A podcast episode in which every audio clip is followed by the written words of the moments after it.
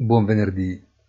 Strano ma vero, la corsa dell'inflazione americana in particolare non si ferma.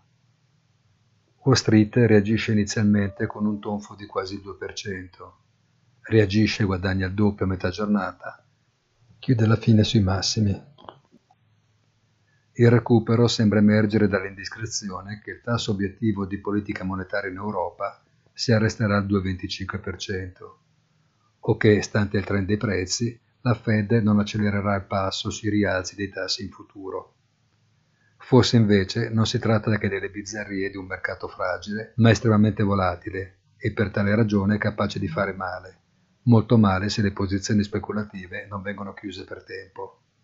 Le acque si intorbidano prima del weekend, ma da lunedì si ricomincerà a vedere meglio il fondale.